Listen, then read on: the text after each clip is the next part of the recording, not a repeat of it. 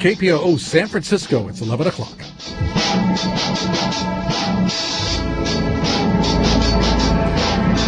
When we are ignorant, whether passively or intentionally, we have no chance to see the truth for what it is. The truth for what it is. The truth for what it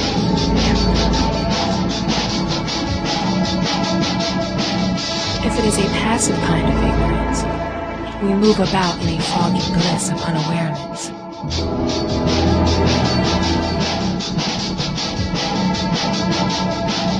If we make ourselves ignorant, if we actively delude ourselves, then we are making a terrible mistake. Making a terrible mistake. Making a terrible mistake. We rob ourselves of the clarity of truths.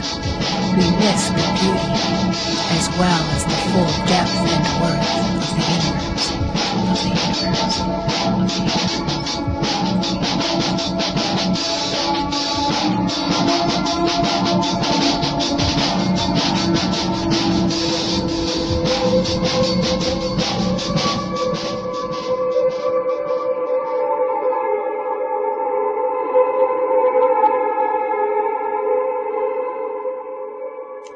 Good morning, beautiful people out there. This is Nube Brown coming to you from Prison Focus and California Prison Focus.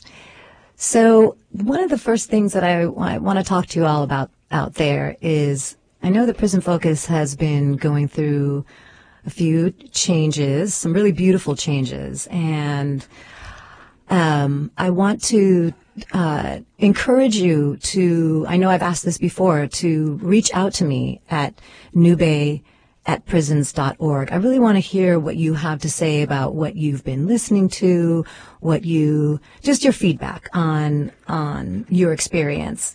Uh, it was, it's been wonderful working with uh, Brother Leonard over the past year and then making that transition uh, to working with London.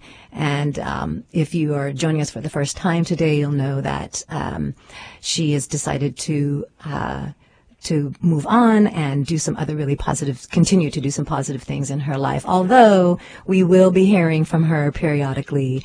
Um, which we are really excited about. So, um, and for those of you that have been tuning in for these past few months and listening to London and I, um, again, I want to encourage you to just give some feedback because now, um, we are going to be um, having another change, and I am going to be here with you each Thursday, and hopefully um, bringing you what uh, you are interested in. And um, I just feel like this is a uh, this is a really a community effort, and uh, Prison Focus Radio is such a positive and important platform because we don't get to hear from our our brothers and sisters behind the wall.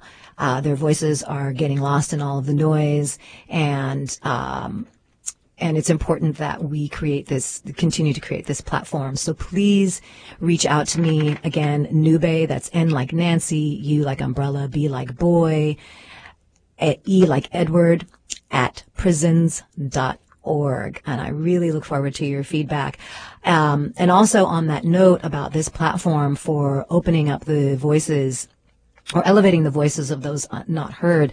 Uh, we are going to be um, the program today is really going to be talking about that organizing and activism that is happening, continually happening in terms of the struggle struggle for prisoners' human rights um, and getting their voices out there. Um, and making sure that they are not buried because that organizing and that struggle is still going on.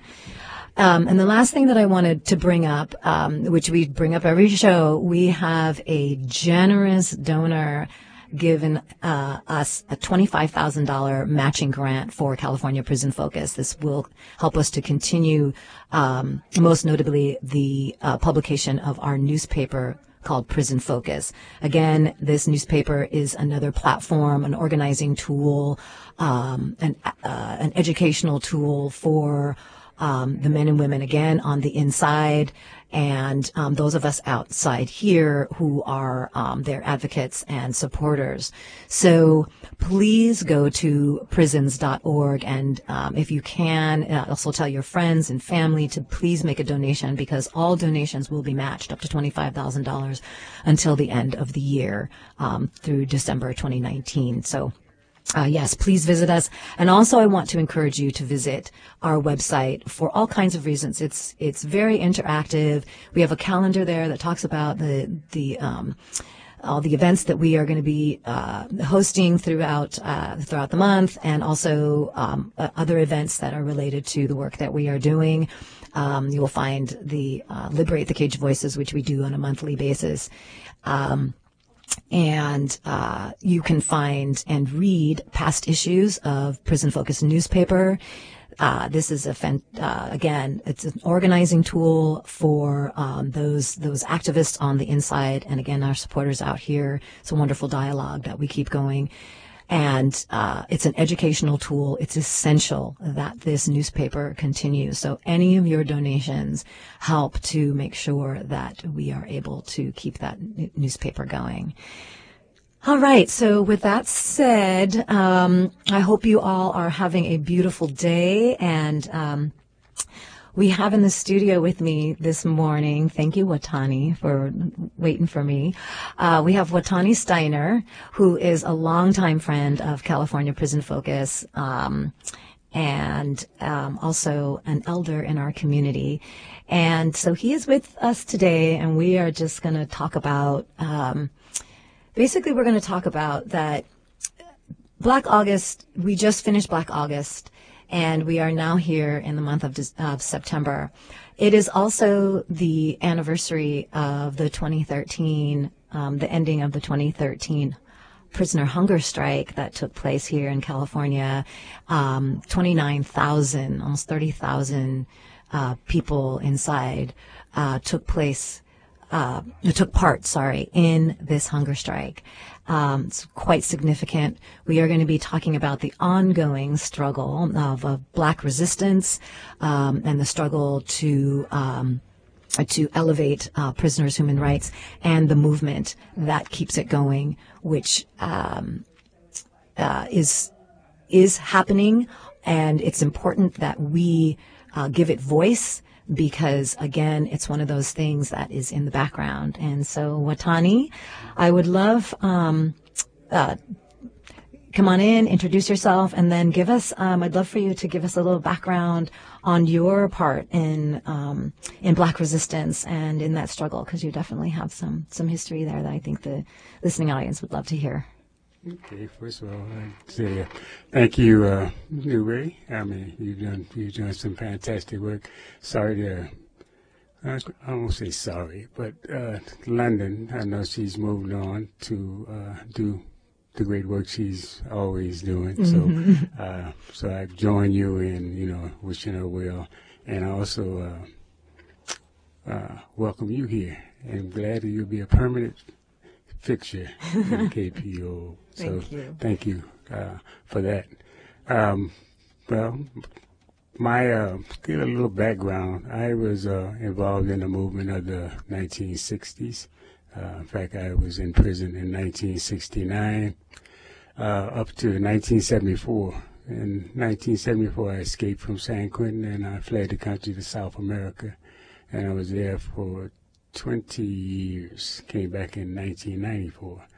So uh, with that, I'm just saying that I uh, see myself as being sort of have a unique perspective on the criminal justice system. Uh, particularly, I think because I was a part of that movement of the 60s that uh, wanted to bring about change in the society.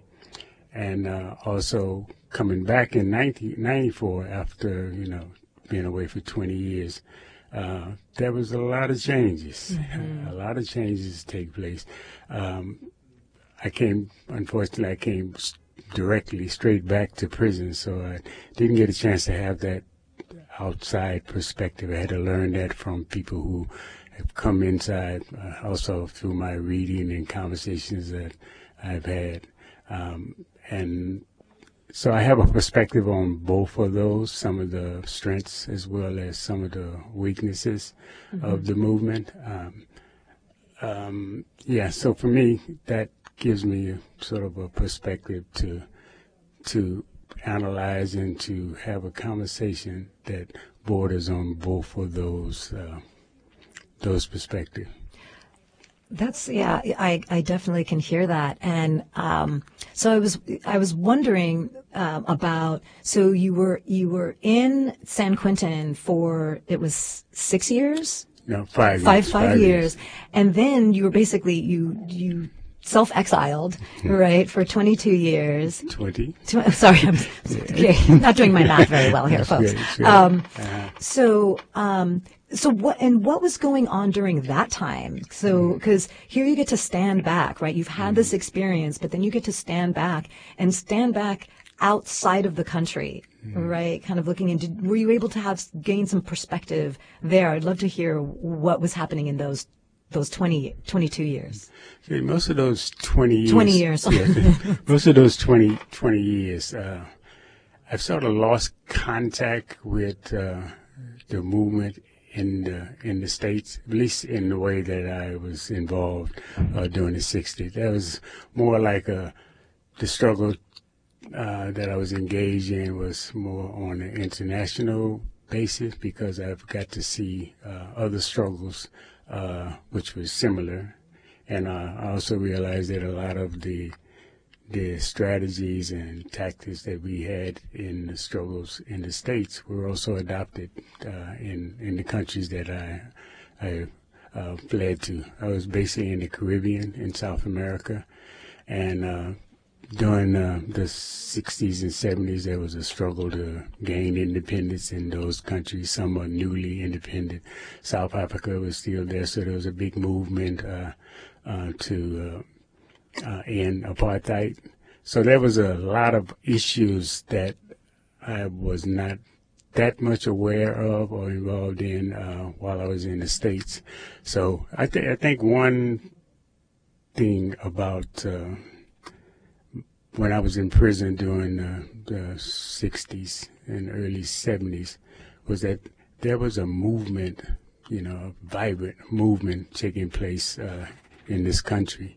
And a lot of people who came to prison were involved, you know, in, in that movement. And so there was a lot of exchanges of ideas. And that movement sort of gave uh, they gave not only legitimacy but also gave uh, uh, momentum to the movement and the way people studied inside of inside of prison, you know, and that was one of the, the main things that I uh, I see I saw.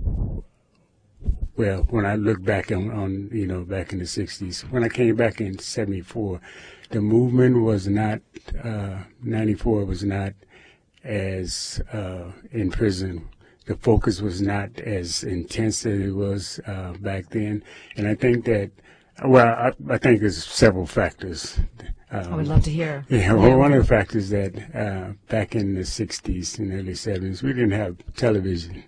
So there was not, you know, that distraction called, you know, ah. weapon of mass distraction of the TV. Mm-hmm. Um, um, so and people listen up, young folks. So people were, were actually reading and sharing information and holding, you know, holding group conversations uh, on the yard and in the cell blocks, and uh, passing, you know, passing along literature that they they learned, and you know, so that engagement of uh, of the 60s and early 70s, I, you know, I didn't see it uh, in um, the 90s when I came back.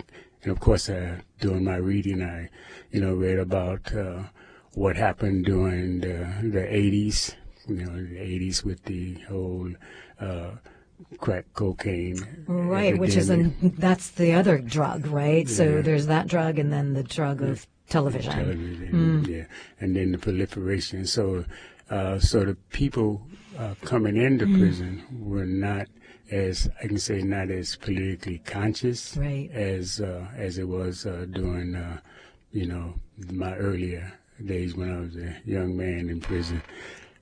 Right. People were being arrested for different reasons, right? Because now they're being arrested for the crime of of with of drugs, right? Of using, selling. Yeah. Uh, well, I mean, Yeah, and the number of laws that they added to the book. So, Exactly. So yeah, so you have a, a lot of those, and then then I also realized the the the devastation that was done to the elders during uh, you know during the the the 80 that period of the the 80s. A lot of the elders were either put in prison or uh, ran out the countries or even killed. right. So with that in mind, that a lot of the young young people that were coming into prison didn't have that connection to you know to a, a, a elder or a father figure, and and you know so there was a lot of work to be done in that. There was a lot of wounds, a lot of damage, a lot of harm that was done during that period.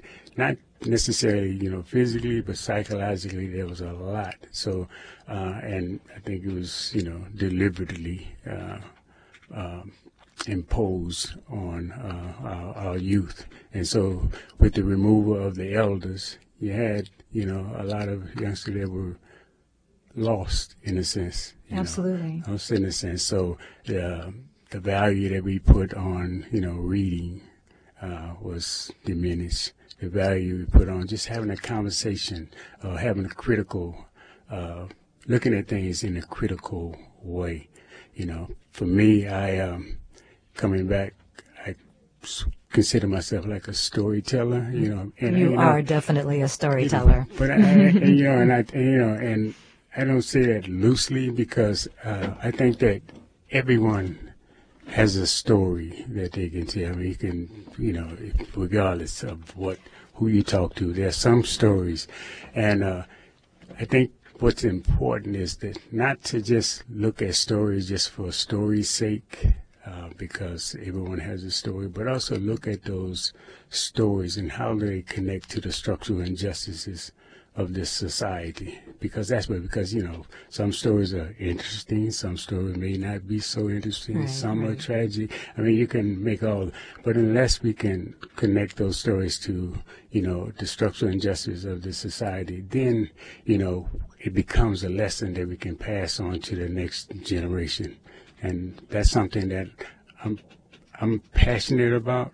And I'm passionate about it because I think that people learn more from stories of, of, of other people and how we can look at those stories and, and, and see where they apply to our life.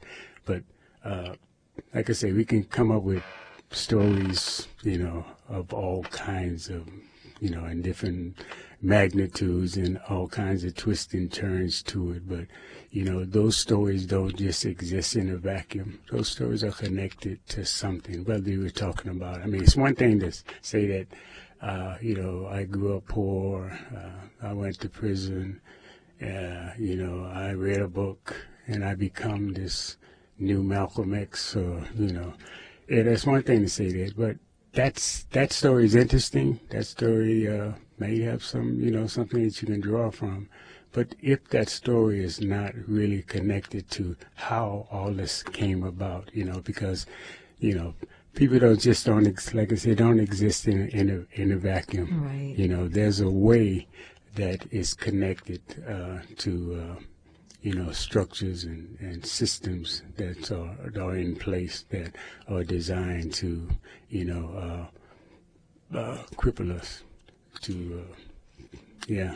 Absolutely. Do you feel like? Um, I mean, I feel so. I'm kind of new to this, as as you know, I'm new to this. Um, not really the the black liberation, but but the, the focus really on um, the the prisoners the prisoners movement, right? The prisoners human rights movement. I've only been doing this for you know two and a half years, something like that. And so I'm starting, uh, I'm feeling like because I came right after the, the hunger strikes and right off of the um, Millions for Prisoners Human Rights March, and then we just fin- last year was the National Prison Strike, right? So there is still a movement that is definitely happening, and that Black August is is is it? Do you feel like it's re asserting itself more Um, and and uh, does it only look like that to me because I'm kind of new to it, or I'm wondering though, like um, about Black August and that that adherence to the study and the to making that connection to the, the to the, the structures that are in place um, around why people are where they are, mm-hmm. right? And how um, and here we are right now, two million plus people, yeah. you know, incarcerated mm. or enslaved, mm. um, according to the, the, exception clause to the Thirteenth Amendment, which says so. Um, that people are slaves of the state, and also there are 70 million people that um, have a felony conviction. Tw- um, 20, yeah, and 23 million with a conviction. Uh, 5 million people on some kind of parole or probation this yeah. is this is the symptoms of this is the result of these structures that you're talking about, right? So, but do you feel like that that the, the essence and the spirit of Black August, Black resistance, that uh, struggle for prisoners' human rights is reasserting itself? Do you feel like we are in an upward momentum? Yes, yes, that's, that's, that's a very good question. You know, and I, I think it is. And, but at the same time, I don't think that it ever went away. I okay. think that mm-hmm. the core and, uh, of uh, the struggle, or the essence of the, of, just say the prison movement itself, is still there. It's always been there. Right. I mean, but at the same time, uh, I think we must also realize that there's also another force that's also uh, that's that sort of stepped up its game to try to suppress that. You know, it's not just suppress it, you know, internally by, you know, locking people up and sending them to solitary confinement, but also suppressing the information that flows through there. The information that it it um, it tries to guide us into a way where we become uh, uh, collaborators in our own uh, uh oppression. Oppression. Mm-hmm. And that's mm-hmm. and, and, and that's something. So it's you know, and, ah. and I'm I'm tempted. Yeah. You know, I'm always tempted not to take one particular thing and and see that as as you know as the main the main you know the main focus because there's so many things that are at play now and so much that young people are have to struggle against to try to, you know, just just try to breathe, to try to, you know, try try to live. So these forces, you know, while they suppressed the movement of the '60s, at the same time they have elevated their methods and means of of, of, of oppression, of silencing mm-hmm. us and getting us to, uh, you know, not see see clearly uh, what is being done done to us, you know, and, and, and, and that's that's important. That's important for us to always take fair. But to answer your question, that uh, I think that you know you can say that there's a, a certain resurgence of the movement, uh, you know, of that vigor that uh, took place uh, back in in uh, in the '60s. Other times it seems like it's you know, there's not, you know, any change. It's just getting worse, and some OGs just want to just give up and point the finger and dismiss young people, which is, I think, is not. I, I think this is what it's designed to do. Right, you know, right. to disengage us in what's being uh, done to us. Uh, the prison movement. Uh, I think we have to look at it not as you know prison as being some isolated or some island somewhere. It's deeply connected to this society, you know. And if we lose sight of that, then we become so focused on one particular thing that we don't see the bigger picture. And I think this is what uh, uh, they want us uh, to do. Um, when I came back, I, you know, speaking with, you know, a lot of the younger people. And I say young people because now I'm in my 70s. Uh, and you know, so I, you know, I can take some latitude to say, say, uh, you know, some of the things that I probably wouldn't say if I was younger. but uh, I, I, I think that they are, you know, young, our, our youth are under some tremendous pressure. They are tremendous pressure because it, it they've been bombarded with all kinds of of uh, of things and even the, we say the catechism of impossibilities of telling us what we can't do and you know you you can't you can't do this. And and and and, and distraction is great. Uh, like I said television is, uh, uh, in prison was one of the things that really just sort of shocked me in a way you know, but I saw how it was used as a tool to take us away from the books and the things that we, uh, you know, that we can uh, use to liberate ourselves. And I think this is why uh, California Prison Focus and uh, various other organizations outside are important in order to to have that information coming in. Because if we don't do it, then the the TV and the other uh, side of the equation, they would definitely they will have no problems in just you know just feeding our youth with all kinds of stuff that uh, takes them away from what's really being done to them. And this is something that you know uh, we have to do.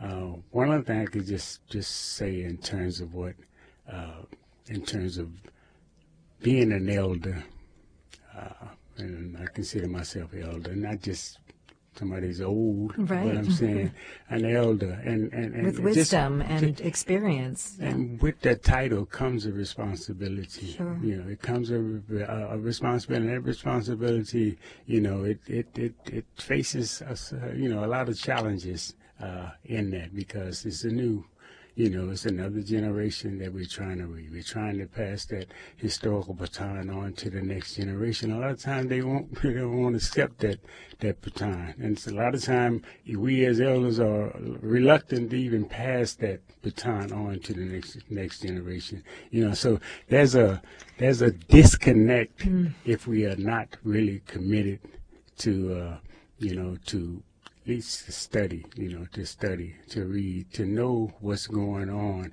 and being able to have that that dialogue and that conversation with, uh, you know, across generational lines, and that's for me. And I, and, I, and I, put emphasis on that because that's so important to me. How do we reach uh, young people? How do we really cut through that? How how how do we put on, uh, you know, uh, ear muffins when you know if if we don't like some of the the the lyrics. How do we engage them about uh, you know being socially conscious uh, about what is going on? Because if we lose the youth, because we you know elders, we're gonna die. I mean that's you know you know you say why do you you know we yeah, you die if you don't live. So, you die if you don't live, right? So, and and we want a quality of life, right, and exactly. and it is and it's true that, um, and and we're talking about our youth, and and this is, I mean, we are in the context of you know our black and brown youth, mm-hmm. and and you know, youth are they we got to meet them where they're at, right? Yeah. I mean, and and they are under attack. Yeah. I mean, mm-hmm. they and and it's the community, right? Yeah. That we really you become part of the community, and you know when we're talking about just okay, so let's take it out of this context, even though it's just a broader context, really. But there's with all of the um, the issues around what's happening at the border with yeah. immigration, right? Yeah. And one of the biggest uh, issues that they talk about is the separation of families. They've yeah. been talking about this separation of families, mm. and that is one of the biggest aspects of this mass imprisonment and enslavement of of our people um, is the separating of families. I mean, our our our our, our youth get yeah. left alone.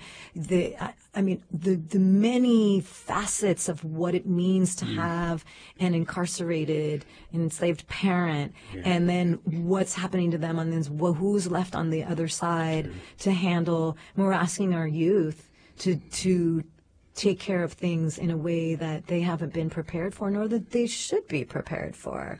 You know, as a community, we also have a responsibility. The, you know, um, yeah, as as community members, we have a responsibility to be also meeting our youth where they are, being responsible community members by educating ourselves and being a part of this constant movement, mm, right? Yes. Um, and because also as the elders, you need that support from the community as well in order to do your work as well, right? And um, we it, it really does take an effort, and that's also what I you know want to.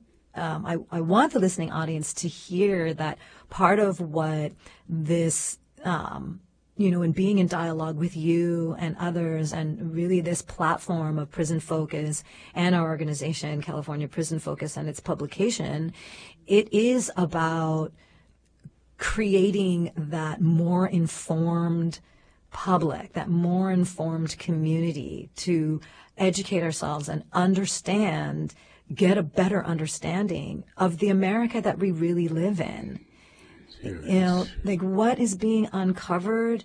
This is not new. It's, this is the ugly aspect of the founding of this country. And the sooner we embrace that, the, the, the, as, as hard as it is, we have to do it together. And, but it's essential because we are then become complicit, right? Again, in either our own oppression or being the oppressor. Yeah and and and furthering the the weakening of our communities where we none of us have anywhere else to go. We are all right here.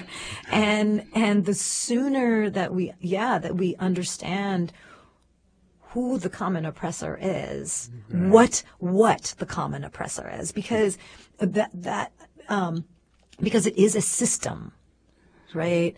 Um and and it is not always meted out by um, a certain color of skin of people because once you become complicit you can be of any color if you're complicit in the system.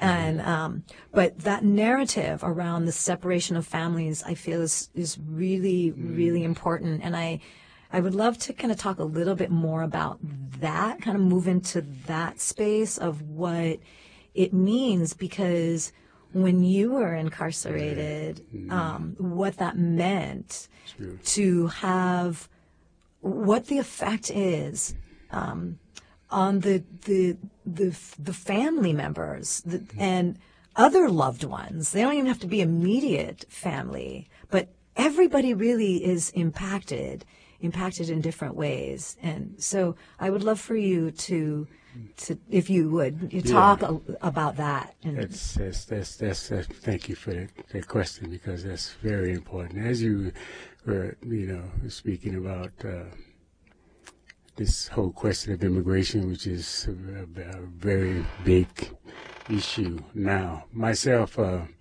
you know, as my story, I, uh, I, you know, I escaped you know, so uh, left, yeah, left 20 years. So after after those 20 years, I mm-hmm. came back, but I came back voluntarily. Came back uh, to prison. Well, while I was in exile, I have seven children. I had 7 children there, and uh, I came back uh, to prison because I wanted a better life for them. Uh, things in the country got so bad. They had a military coup and they had civil war. So I have a perspective on what it's like for an immigrant to mm-hmm. come to this country. You know, right. a lot, of, you know, people don't come to this country necessarily because they love this country.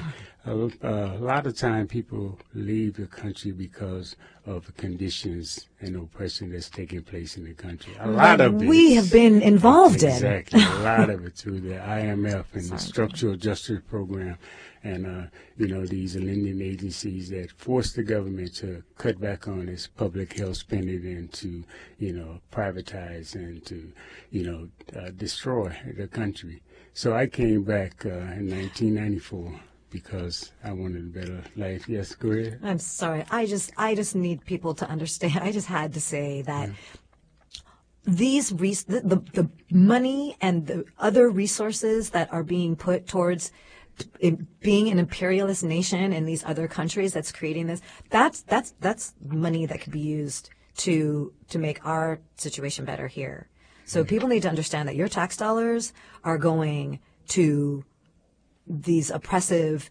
um, uh, maneuvers that our our government is taking in other countries and and making people have to leave, like what Tani was saying, leave their countries, um, not because they necessarily want to be here, but they're, but because of our involvement in the repressive and extractive kinds of uh, policies and, and maneuvers and military maneuvers that are taking place in those countries, making people have to leave and, and, and migrate to other places. So uh, that's our tax dollars, people. Yeah, true, Okay. True.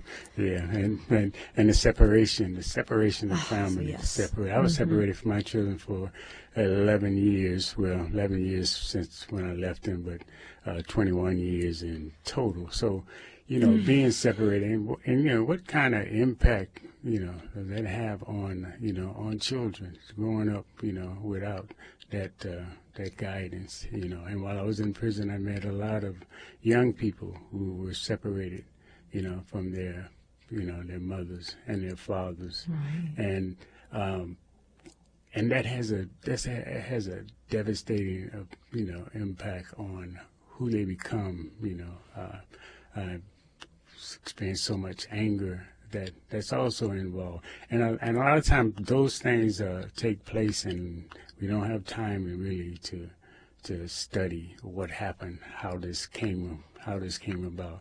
Uh, and uh, this is why I think that you know the work of an elder or the elders, you know, are very important in order to bridge that gap, to have that uh, that that conversation uh, with uh, our young people. So important. Uh, I, I, I agree. I, I, I agree. How do you feel? Like, how do you feel your children are doing now? I would like, have you? Yeah, I would love for you to share about the conversations that you're having now with them, and and Yeah, yeah, I, I, I appreciate the question that you're saying, and uh, you know, like I said, I was separated from my children uh, for 21, 21 years, so I had a lot of, you know, a lot of learning. I, I always, you know, given my situation, I always thought that, you know, I, uh, I came back to this country because I wanted a better life for my children. So there should be, you know, some gratitude, maybe, you know, hey, dad, great job. Uh, but I, how wrong I was with that. I came and I was confronted with so much anger that it caught me by surprise because I thought, you know, the greatest challenge would be like the cell phones, uh, right, the computers and all the technological things that uh, you know that that that that wasn't in play uh, before I went to prison. But I found out that the greatest challenge was uh, my relationship with my children because I had no idea how much anger the separation uh, would bring. You know, and the conversation that, uh, and that's not to say that, you know, had I been there, everything would have been all rosy. It would, Well, right, have been. right. But it's just to say that, you know, because I was not there in their life, I was not able to have that conversation. I was not able to make that connect, you know, from the past to their future. Uh, it didn't give them the information. They they didn't have the information. So all the other information that was coming from social media and you know uh, corporations, it was just overwhelming for them. You know, the money, you know, the, the, you know, trying to get ahead, the bling bling, the whole the whole shot. You know, it's it's it's, it's challenging anyway. It's Right. challenging even if I would had been there, but uh, not being there. Uh, they didn't have a chance. And I think that that's something uh, young people are, are you know, are, are confronted with because that chain is not there, you know. And all throughout, you know, we can go back to history and, you know, we always maintain the family, particularly in the, you know, black and brown community. We- Absolutely. We, had the family. If nothing else, we had the, we had the family. Uh, but um, because of that disruption of the movement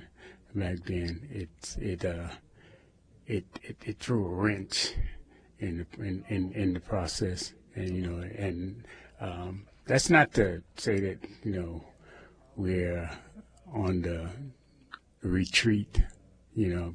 It just that's not being exposed. It's not being displayed. But there, are, you know, I'm, you know, I, I've met a lot of a lot of young people that have a lot on the ball, a lot on the ball, Oh. and they've done some analysis, and they're really, you know, inside and outside. Absolutely. And it's it's uh, it's it, you know, so for me, it's been inspiring, you know, for uh, uh, you know, for moving in the right direction to, uh, you know, to ensure that changes, fundamental changes are taking place in the society.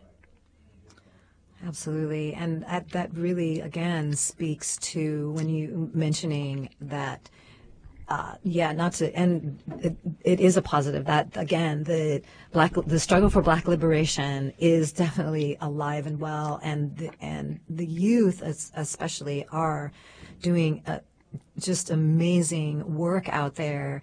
And again, that inside and outside, I really again want to encourage people because we do have, unfortunately, thousands of our young people and mothers and fathers and aunts and uncles who are incarcerated. So I, and there are very few, um, you know, publications, um, that are out there to help in that in that education and in that um, a, uh, awareness that that you're not alone in this. Actually, there are people out here, and we want more people out there. So please, you know, go to the website and. Um, this this paper is so important, the Prison Focus newspaper, because I, I truly believe that it helps in this education and it helps in um, in maintaining that um, that dialogue and that connection to the community. When we out here um, are more aware, we can be a part of. We can be a part of again elevating that and, and opening up those pathways to that to that education and to that awareness and and um, if nothing else, to that hope. Um, I had, um, so go to prisons.org, please, um, make a donation, um, even, or, uh, so that we can get this newspaper inside more and you can educate yourself as well because it is, it is, it is really important. I was at a, um, at a block party, um, All of Us or None put on a, a block party and uh, california prison focus was tabling there and um, a woman who uh, had her sentence commuted thank goodness. She was a life without parole. She had a life without parole sentence. Um, uh, came up to the table with she uh, had tears in her eyes because she saw the newspaper. And that newspaper she received it inside or saw it inside.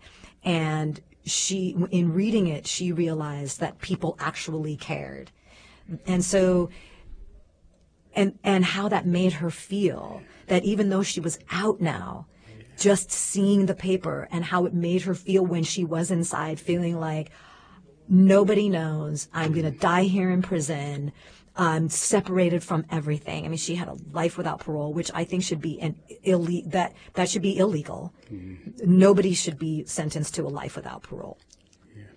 And so um, I, I just I, I really do want to um, I, I just wanted to emphasize that because you know talking about um, you'd mentioned the you know what the youth are doing you know inside and out and and and it is about keeping that dialogue and and keep um, being a part of um, again that and also part of what we're doing here also at prison focus is we want to make sure that we are continually shifting that narrative right? About who is behind the walls right. these are people. These are family members. These are friends. These are people that have multifaceted aspects of themselves. They are not just criminals like cdc tries to mm-hmm. say so I don't want to have the last word. I want mm-hmm. you to have the last word. I would mm-hmm. love for you to talk. I would love for us to end on a on a really positive note because you are doing wonderful things in the community, mm-hmm. and you know, escaping exile, coming back, thinking that you're going to be able to bring your family with you. We're not able to bring your family with you. You've just remained uh, just so positive and and and steadfast though in what it is that you would like to bring to the community. So I would love for you to tell the folks what it is that you are, what you're up to. Okay, um, If you don't mind, unless no, you had no, something else no, you wanted to don't go mind with. all, but I just, I just wanted to, you know, also because you brought up, uh, I think uh, a point that we can't emphasize enough is uh, women, women who are incarcerated, Yes. and, you know, and and you know the spaces and stuff they need to, you know, they they need in order to, you know, to share their stories and to also to connect.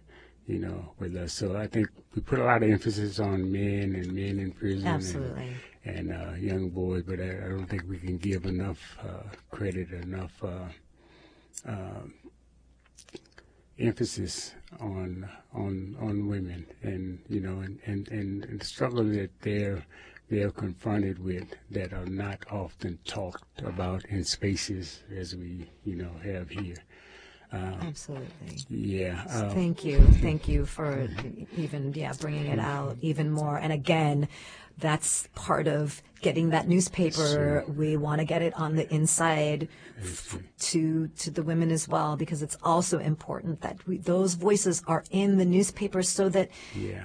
They're hearing from each other because that's mm-hmm. more of that separation and that mm-hmm. isolation mm-hmm. that this system is perpetuating on to us. So thank you, Watani. Right. Yeah. Okay. As for me, what what what I'm doing, I'm doing a lot of things. Like I come everywhere. I mean, I, and I love it. It's not that I'm spreading myself thin, I, you know, but I just love. I, and and most of it uh, deals with dealing with young people. You know, wherever they are, I try to find them, and I, you know, I consider myself. Uh, well, a COINTELPRO survivor, but also I consider myself a freelance elder.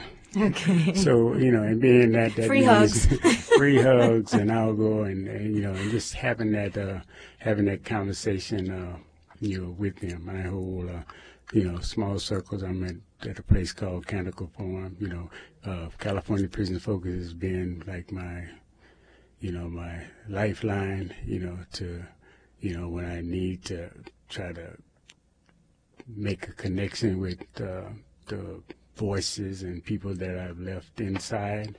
Uh, I, you know, read the paper, California Prison Focus. You know, those letters. I'm reading those letters from people that are locked up in SHU, people who are uh, recently getting out. So for me, I always uh, try to, you know, um, lean on the storytelling aspect. You know, but again, when I say storytelling, I'm not just saying just to, you know, tell stories just to be telling stories, but also looking at those stories and finding out that there's a, you know, there's a social dimension to it as well as a personal dimension to it. So we have a personal part of it, but that's also a context that gave rise to whatever we're doing. You know, people don't just, like I say, we don't just, you know, live in a vacuum that, you know, that even we be talking about that, you know, I I I committed this crime, so you know that's my personal responsibility. But personal responsibility, you know, has to take place in a social context. Absolutely. So if you look at that social context, then that will give you a better perspective on what and why uh, things are the way they are.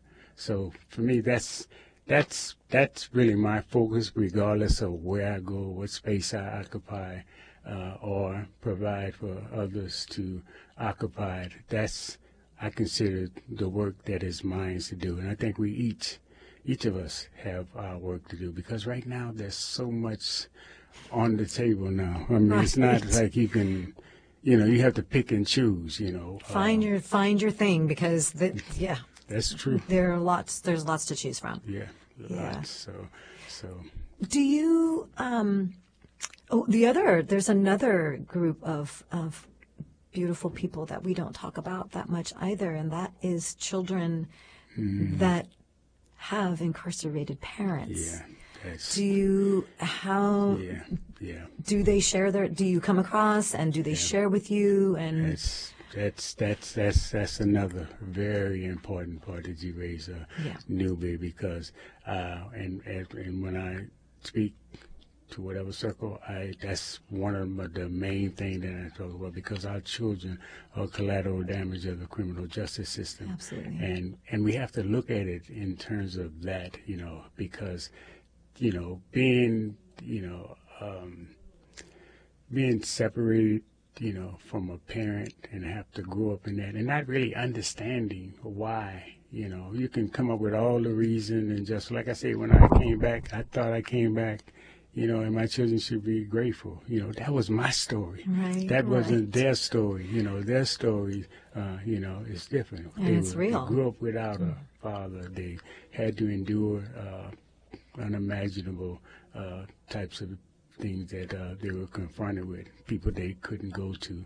So that's, you know, uh, that is very, very, very key to uh, to this whole thing. You know, that our children are you know, um, collateral damage of this criminal justice system. And we, you know, we, me, you and I, we read a lot of letters that came from inside, you know, and Absolutely. you know, and people are really trying to father or parent inside a prison. It's not an easy thing to do. You know, it's practically impossible. It is. to do. And the system inside isn't helping. That's the other aspect of it. And so, again, we, uh, those of us that can, if you find your way to this ongoing struggle for prisoners' human rights, this movement, this movement for black liberation is, is, is so rich and multifaceted in what it really, in what it means. Um, so we have to, again, as community members, we, we need to get on board because this is this is separation of, of families and our children. These are our children that, I mean, they could be boyfriends and girlfriends or wives and husbands or partners of our children. I mean, these are our community members. We have to take better care. We don't want to mirror what CDCR is doing. They're violating their their the um, all the policies and legislation and procedures um, to keep people weak and, and basically to keep their jobs. I hate to say it. They're Yeah. just they're trying to keep their jobs um, and continually present to the public that these are people that deserve whatever it is that they are getting. And they don't. People do not deserve to be abused. And especially I mean we're talking about our yeah, we're taking kids, children, you know, sons and daughters that are whose parents are are separated from them and um, and we can do something about it. We can. And we can. And the first thing we can do is care. Yeah. That's, that's, that's, just at least care. yeah. Um, but thank you for being out there, and thank you for, um, you know, you have you're such a you have such a calming presence, and it, it's so solid and and beautiful, and that care, and that's. I know you bring that because you you you're bringing it. It's right here, and um, and bringing that into the um, into those spaces where those youth are. It's real. It, it, is real. And Can I- yes, please, you can. Yeah, let me just, just share uh, uh, how I usually set the stage when I when I go and speak, uh, just to try to give it some kind of a container. Uh, whenever we gather, we must always acknowledge and celebrate our struggles for justice in this country. Let us honor first the ancestors, the messengers, and the openers of the way forward, the freedom fighters, the self-sacrificers, great and small, who taught us by their mind-opening words and exemplary action how to understand and to assert ourselves in the world. And let us also mark and measure our victories, both great and small, never forgetting the cost and the casualties that accompany them. And let us also pay homage to the memory of our ancestors and the struggles they gave their lives to by continuing this struggle until freedom, justice, and reparations are achieved in this country. Everywhere must be our battleground, and every day must be our call to struggle. And that sets, a, sets the mood for the conversation that I always begin to remind us of the ancestors and to remind us of our commitment and the work that is still ours to do. That is beautiful, and I hope everybody heard that loud and clear. We can take that as well to the rest of our day. It's the, moving forward in our lives. We hope to hear from all of you. It has been a wonderful, wonderful talking with you, Watani. Thank you. Same here. Always, uh, Nube. Thank you so much. Thank you so much. And that looks like that will be our show for today. Is that right? We I also want to give a shout out to Jim here, who has been engineering for us today. Hey, Jim. So thank you so So much. so much for um, for holding it down for us uh, today. Um, Grateful, grateful. so so grateful, and that really has been um, KPOO. Um, San Francisco 89.5, just such an amazing group of people. I've been doing this remotely for over a year now. So folks, I'm just letting you know, um, this, okay, it's my second time being in the studio, but um, in the future, it looks like I am going to be at the controls eventually. so Welcome, welcome. um, I'm really excited. I want to thank all of you for um, uh, hanging with us. And again, please uh, reach out to me. I really want to uh, hear some feedback. You know, eventually we may um, have some some call in. Uh, we'll see how that goes um, a little bit down down the road here in the future. But um, again, reach me at nube at prisons.org. Please go to our website, um, www.prisons.org, and uh, hear from um, those mothers and fathers and sisters and brothers and young people that are. Um, again, trying to get their voices out. We want to make sure that they know that they are not forgotten and that they actually have they have a lot to say, um, a lot to teach us, um, ways that we can definitely work with them.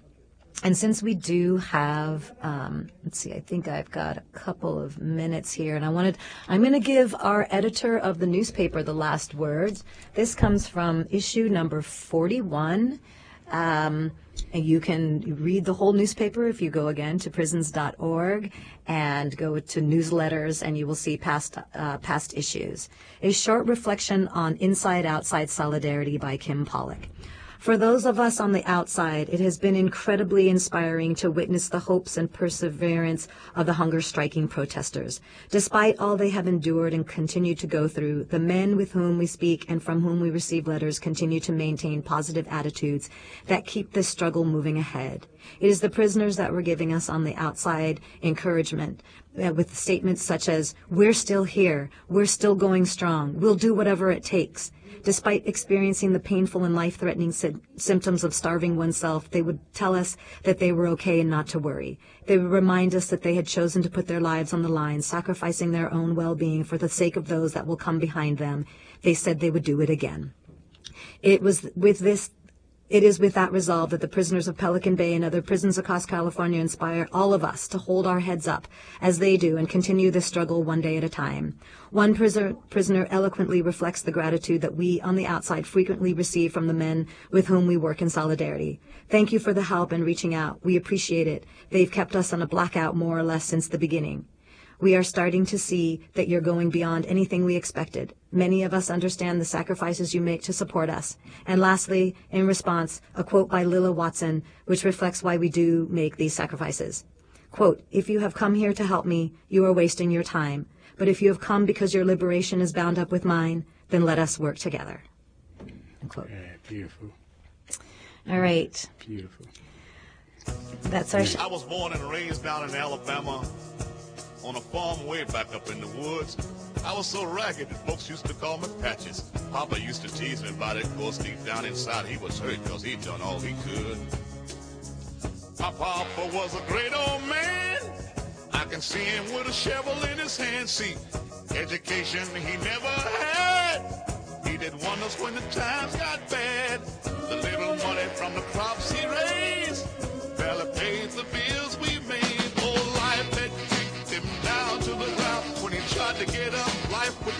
down one day, Papa called me to his dying bed, put his hands on my shoulders, and in tears he said, he said, Patches, I'm depending on you, son.